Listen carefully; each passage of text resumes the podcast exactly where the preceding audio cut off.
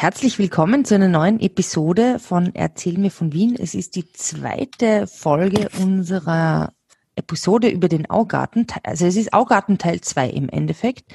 Und ähm, bei unserem akustischen Spaziergang letzte Woche haben wir uns so angeschaut, wo der Augarten überhaupt so ist und was da alles so drinnen ist. Und in der heutigen Folge ähm, erzählen wir euch davon, was man dort alles so machen kann oder konnte und was da alles so passiert ist. Hashtag Vergnügen. Ja, apropos Vergnügen, wir ähm, bieten ganz exklusive Führungen durch den Stephansdom in Kleingruppen an. Also die Fritzi macht sie durch den Stephansdom. Und wenn ihr dabei sein wollt, dann meldet euch für unsere Newsletter an, da schicken wir euch dann weitere Infos. Ihr könnt euch anmelden unter www.erzählmirvon.wien. Ja, aber heute mal zurück in den Augarten. Ähm, den ich ja besonders gerne mag. Und deshalb sage ich hier und heute Servus Fritzi. Servus Edith. Erzähl mir von Wien. Gerne. Erzähl mir von Wien. Geschichte und Geschichten präsentiert von Edith Michaela und Fritzi Kraus. Bevor wir anfangen, noch eine Anmerkung zur anderen Augartenfolge, zur ersten Augartenfolge der Habsburger, der den, den Augarten als Garten genutzt hat, das war der Ferdinand der Dritte und nicht der Friedrich der Dritte, wie wir das das letzte Mal gesagt haben. Ja, weil in der letzten Augartenfolge, in der ersten Augartenfolge, haben wir ja über die Gebäude gesprochen, die da so in dieser Anlage sind. Aber über eins haben wir noch nicht gesprochen und ähm, das war ziemlich kontrovers. Was war das denn eigentlich, Fritzi? Das ist, ist das Mut. Der Konzertsaal, das, der Konzertsaal der Sängerknaben. Nicht? Ja, das war ja ein großer Skandal. Ich habe ja da mal in der Gegend gewohnt ähm, und da war wirklich Rambazamba. Ähm, da war heißt, wirklich Rambazamba, ja. Also das hat, das hat äh, äh, äh, äh Privatmann, Bürdinger Privatstiftung, hat den Sängerknaben ihm geschenkt, diesen Saal. Mhm. Und äh, äh, hat es auch gebaut gleichzeitig seine Firma. Mhm. Und dazu musste eben dieser Teil des denkmalgeschützten Gartens umgewidmet werden. Aber wie kann das denn sein? Also ich meine, wenn da so ein Gedenkmal, ich meine, wann ist das, seit wann ist denn der Augarten unter Denkmalschutz? Erst seit 2000. Ja, okay, aber das mit dem, mit diesem. Das war später. War später. Wie kann das denn sein? Darüber möchte ich mich nicht auslassen. Okay. Aber vielleicht schildert trotzdem noch mal ganz kurz, was dann passiert ist, weil da war ja dann, ich meine, da waren ja dann große Proteste und waren riesige Proteste, also mhm. wirklich, die waren wirklich groß, weil, weil ja auch die, die barocke Mauer weggerissen oder das ist temporär, sie ist dann wieder aufgebaut worden, weggerissen worden werden musste. Und vor allem sind sehr viele Bäume mussten gefällt werden. Mhm. Und dann war halt, wenn einmal wer anfängt äh, zum Bauen oder was zu machen, wie verhindert man dann, dass äh, der mit welchem Argument untersagt man das dem Nächsten? Mhm. Ne? Mhm. Oder untersagt es der Staat dem Nächsten? Weil es mhm. nur immer, äh, unter, der Augarten untersteht ja, wie wir wissen, dem Bundes, Bund. dem ja. Bund und dem Burghauptmann damit, ne? der, mhm. der, der Burghauptmannschaft. Und da waren also wirklich Proteste, das waren sehr friedlich, da hat die Raya Schwan, hat dort ihre Figuren, die du ähm, vielleicht ja, das kennst. Sind so Barockbilder, das sind sehr so coole, lustige Barock, Bilder. Ja, ja, genau, und die hat sie gemalt und ist da drinnen gestanden und Kind und Kegel und Mann, Männer und Frauen haben sie dort, äh, sind in Barockkostümen herumgegangen äh, mhm. und haben eben friedlich protestiert. Äh, draußen war eine große Bühne auf der oberen Augartenstraße. Ich kann mich erinnern an eine Veranstaltung mit Otto Lechner und mhm. mit der, mhm. äh, mit der Anne Bennent, mit seiner Frau. Also ein Flohmarkt ist veranstaltet worden, alles mhm. Mögliche. Mhm. Und richtig äh, hart ist dann worden, wie die dann, wie das alles nichts genützt hat und die sind angekommen, äh, angerückt und die Bäume fällen. Äh, und das waren auch oft teilweise Nacht- und Nebelaktionen. Und die, mhm. das hat dann die Aktivisten haben sie dann angekettet und haben sind mit äh, Flexmaschinen ähm, losge, mhm. losgeschnitten worden. Also es war eine ziemlich heftige Geschichte, aber es hat alles, alles nichts genutzt. Der einzige Erfolg ja, war, ja. dass das ein barockes Pförtnerhäuschen erhalten blieben ist. Und das Mut gibt es eben heute und eigentlich denken wenige Leute dran an die Entstehungsgeschichte. Okay. Ja, ähm, bevor wir jetzt nämlich, du, aber jetzt, ich meine noch einmal, weil diese Dinge stehen ja in einem barocken Garten. quasi. Ja. Wer hat diese Gartenanlage geplant oder wie kam es dazu? Und ja, jetzt mal überhaupt. Ganz grundsätzlich. Geplant hat der, hat's der, äh, der Jean Drehe, der bekannter Gartenarchitekt unter Karl VI. war. Mhm. Aber es hat dann, es war dann der Josef II., der ja schon mhm. 1766 den Prater öffnen hat lassen für die, mhm. fürs Volk. Mhm. Und hat, der hat äh, 1775 den Augarten geöffnet für die Öffentlichkeit. Und da hat es ja eine Mauer gegeben und er hat äh, einen Triumphbogen, ist der Eingang. Der, wenn es von der unteren Augartenstraße kommt, stößt ja direkt drauf. Ne? Mhm. Und da hat er eine Inschrift anbringen lassen, das werde ich jetzt zitieren. Mhm. Allen Menschen gewidmeter Erlustigungsort von ihrem Schätzer. Der Schätzer, Schätzer war der Josef. Der Schöpfer war nicht der Schöpfer, sondern der Schätzer, es war der Josef II. Er hat Nachtigallen mhm. aussetzen lassen im Park, dass sie nice. mit ihrem lieblichen Gesang die Leute erfreuen, war unter mhm. Strafe mhm. verboten, die zu schießen. Mhm. Und dann ist es eben dazu gekommen, dass in einem Teil des Schlosses, das Schloss ist ja das, das direkt äh, in der direkten Linie vom Haupteingangstor liegt. Also wenn man durch dieses Portal quasi durchgeht, ist dahinter dieses Schloss. Dieses Schloss, haben Michael schon erwähnt, dass dort die Porzellanmanufaktur drinnen ist? Ja, nein, sag mal, wie kam die dorthin? War die immer da? Na, die ist 1923 neu gegründet, also gegründet worden, hat schon im Anfang des 18. Jahrhunderts eine Porzellanmanufaktur in Wien gegeben, aber diese Porzellanmanufaktur hat sie zwar in der Tradition gesehen, ist aber 1923 erst gegründet worden. Die ist gar nicht so alt. Das gibt's ja nicht. Tun alle immer so rum? Naja, die, die erste Porzellanmanufaktur war, glaube ich, 1720 oder so in Wien, aber diese ist im mhm. 1923 gegründet worden. Die ist im Schloss Belvit, äh, im Schloss ähm, Augarten. Augarten. Mhm. Im Gegensatz die Sängerknaben, sind im Palais. Deren, deren sind im Palais Augarten, das ist deren äh, Campus sozusagen. Mhm. Die sind 1948 dorthin gekommen. Also auch nicht so frisch. Äh, ja. Also auch relativ frisch, Entschuldigung. Also ich habe mir immer gedacht, das sind sowohl diese Porzellanmanufaktur als auch die Wiener Sängerknaben, die sind so seit Anbeginn der Menschheit. Ja, schon, seit Anbeginn aber, des Augartens dort. Aber die Sängerknaben hat schon früher gegeben, aber dort, sie sind dorthin, weil früher im 19. Jahrhundert hat der Obersthofmeister, der Konstantin Hohenlohe Schillingfürst dort residiert, mhm. mit seiner Frau.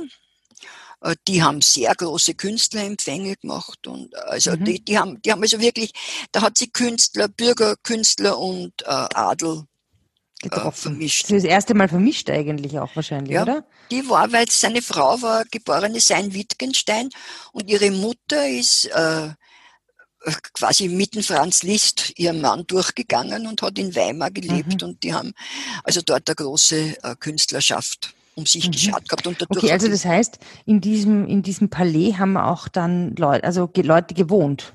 Menschen. Ja, ja, also dieser natürlich. Schillingfürst und noch irgendwie Der Hohenlohe Schillingfürst, der übrigens ein Ur-Ur Großvater, glaube ich, vom Karl Hohenlohe. Von dem, Der auch so schön ähm, moderiert wie wir. Ja, genau. War, ich glaube, ich bin, ja, ich bin ziemlich sicher, dass es so war. Und dann, 20 Jahre später, hat der Erzherzog Otto mit seiner Familie dort. Unser Motto, Erzherzog Otto? Ja. ja. Und zwar war das der schöne Otto, der weiß das Enfant terrible, der jüngere Bruder von Franz Ferdinand. Mhm. Äh, und natürlich war der Franz Ferdinand der Thronfolger, aber der war sehr schwer Der Typ, der ermordet worden ist in Sarajevo. Ja, aber schon vorher hat man geglaubt, dass er das alles, dass er seine Ermordung nicht erleben wird und hat, äh, hat dem äh, Erzherzog Otto kajuliert, der ja der Nächste gewesen wäre. Und der ist mit seiner... Was ist das für ein Wort? Schön getan. Aha, kajuliert, das ist ein schönes Wort. Muss ich... Er, er kajulierte mir, okay? Ja, äh, mhm. und äh, die, da sind eben die Leute, haben, sie, haben halt den äh, als Thronfolger schon gesehen. Und der ist mit seiner Familie dorthin gezogen und hat dort gewohnt. Aber der Franz Ferdinand hat sie dann erholt. Und äh, nix ist worden mit schönen Otto. Der ist an Syphilis dann gestorben. Weil er so schön war. Ja, und dann kurze Zeit hat der Bundeskanzler Schuschnigg Ah, was auch, auch absurd ist. Schuschnigg look, looking, looking at Things ist übrigens ein ganz genialer Tumblr-Account, möchte ich an dieser Stelle erwähnen. Das sind ähm, Zeitungsausschnitte aus dem Anno, ähm, aus dem, dem Anno-Bestand von der Nationalbibliothek, das sind Bilder, in denen Schuschnigg irgendwas anschaut. Sehr lustig, wie ich finde. Der Schuschnigg? Interessant. Ja, Schuschnigg Looking at Things. Unbedingte Empfehlung hier. Mhm. Genau, okay. Ähm, naja, aber okay, also das war eigentlich immer schon ein paar, also wir sind jetzt da in diesem unteren Eck vom Augarten, halt eben auch ähm, das Kino unter Sternen. Heute, das heißt jetzt nicht mehr, es heißt Kino wie noch nie. Normalerweise im Sommer ist heuer wahrscheinlich nicht, leider. Ja. Aber eigentlich war das immer so eine Party-Location, oder? Schon immer. Das kann man, äh, ja, zumindest seit der Öffnung, nicht? weil es, äh, es hat dann im Schloss, da ist ein Flügel, äh, da war ein Restaurant in einem Flügel des Schlosses. Mhm. Ich sage betone immer wieder Schloss, und damit man nicht das mit dem Palais verwechselt. Das Schloss war das viel zentralere, nicht? das war genau eben mhm. in der Flucht des mhm. Eingangstors. Und da hat, hat der Hoftreteur der Kassen Jan hat mhm. dort ein Restaurant eröffnet und hat mhm. äh, Vormittag- oder Morgenkonzerte veranstaltet. Und cool. diese Morgenkonzerte, da war der Leiter, der Wolfgang Amadeus Mozart. Also ein, wie so ein frühes Clubbing eigentlich. Ja, es ist ganz lustig. Da hat zum Beispiel haben da äh, einmal ist ein cool. Konzert mit, mit 20 Klavieren äh, äh, gespielt worden. Die haben äh, 20 Klaviere gleichzeitig gespielt. Also solche Sachen. Und, Und der Mozart war der Partymeister. Der Mozart war der musikalische MC. Leiter mhm. und hat, äh, cool. die haben angefangen um sieben oder acht Uhr früh. Diese, okay. Und es ist besonders der Adel hingekommen, also es war eine ziemlich exklusive Geschichte. Mhm. Und es hat sich, ist, dann hat sich das aber so entwickelt, dass es mehr oder weniger die Leute, die Damen haben gezeigt, oder auch die Herren haben gezeigt, wie sie sich anziehen und so weiter. Mhm. Das ist ein Jahrmarkt der Eitelkeiten, mehr oder weniger. Mhm. Da war der Mozart relativ, äh, das hat er degutant gefunden und hat sich zurückgezogen, es hat andere Leiter gegeben. Mhm, ja, cool. Und es ist dann, äh, hat sie äh, auch die, äh, die Art der Veranstaltungen geändert. Der Jan hat dann mehr, das hat dann, hat dann eher einen volksfestartigen Charakter gekriegt. Es ist das Bürgertum mehr hingekommen, da hat es einen eigenen Omnibus mhm, hingegeben. Mhm. Einen Omnibus? Ein Pferdeomnibus. Im 18. Jahrhundert? Pferdeomnibus. Es hat Echt, Kassen, immer, zwölf Fensterwagen, das hat ja die Zeiselwagen und was was denn nie was geben. Ne? Das ist ein Zeiselwagen. Ein Zeiselwagen ist ein großer Leiterwagen, wo die Leute, die Leute haben irgendwo transportiert werden müssen, sind nicht alle zu Fuß gegangen und nicht geritten, sondern das waren halt öffentliche Verkehrsmittel. Aha. Das habe ich Wäre interessant, einmal als, als äh, ja. Folge über öffentliche Verkehrsmittel zu machen. Na gut. Ähm, also da sind Seiltänzer, Marionettentheater, also wirklich äh, äh, eher. Also es hat sich dann verändert sich verändert. Dann ist äh, im, beim Wiener Kongress war ein großes, ein großes Volksfest. Ich glaube, da waren sogar die, die alliierten Herrscher dort. Und sein Sohn mhm. hat das Ganze dann, den, das, der Sohn von Der Jansche Sohn. Der Jansche, der Jan Senior hat sich zurückgezogen, hat in der Himmelpfortgasse, wo heute das Café Frauenhuber ist, äh, mhm. ein äh, Musiketablissement aufgemacht, wo der Beethoven gespielt hat.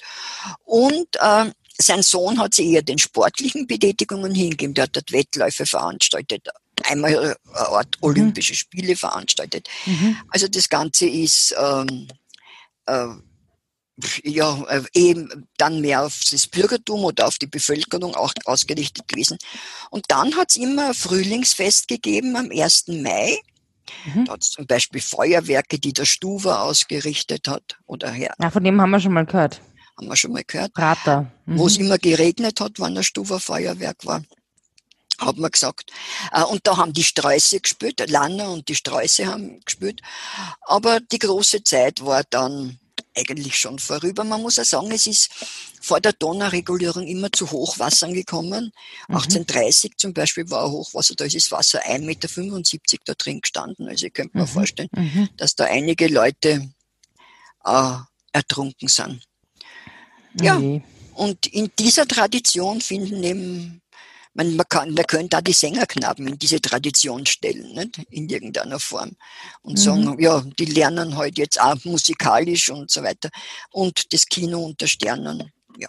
Also, wie gesagt, das war immer, nett, immer, ein Erlustigungsort, so wie es der Josef II. sich vorgestellt sich hat. überlegt hat. Ja, Fritzi, der Augarten, ich liebe ihn so sehr und ich habe so viele Sachen über den Augarten nicht gewusst. Vielen Dank für diese Reise durch Raum und Zeit. So wenig, so wenig Park, so viel Geschichte. Naja, so wenig Park ist auch wieder nicht. Aber du magst ihn auch gern? Sehr gerne. Ja. Ja, ich würde sagen, da schlendern wir doch mal einfach wieder durch. Ähm, schauen, vielleicht essen wir auch ein Eis da bei einem dieser netten Lokale, die es da so gibt. Oder nehmen uns eine Picknickdecke mit. Oder gehen in die Kirche am Gausplatz. Oder gehen in die Kirche im Gausplatz. Oder holen uns beim Brindel eine Topfengulatsche und die haben, häckseln wir dann rein, wie das die. Ja, und die können wir jederzeit holen, weil der hat ja, glaube ich, immer offen, soweit ich weiß. 24 Stunden offen. Ja, Wahnsinn. Also es gibt viel zu tun an diesem Augarten. Aber das war eine schöne Folge und ich finde es total gut, dass man wieder in Parks kann und wieder raus kann. Ja, das nächste Mal spazieren wir weiter, oder? Ja. Ja, zwischendurch vielleicht noch ein kleiner Hinweis. Spazieren wir in einer exklusiven Erzähl mir von Wien Kleingruppe durch den Stephansdom, wenn ihr dabei sein wollt, im Juni 2020. Meldet euch doch an für unsere Newsletter. Das könnt ihr auf unserer Website www.erzählmirvon.wien. Wir freuen uns drauf. Für heute sage ich mal Servus Fritzi. Servus Edith. Spazieren Sie mit uns auch online auf den gängigen Social Media Plattformen und www.erzählmirvon.wien. Und abonnieren nicht vergessen.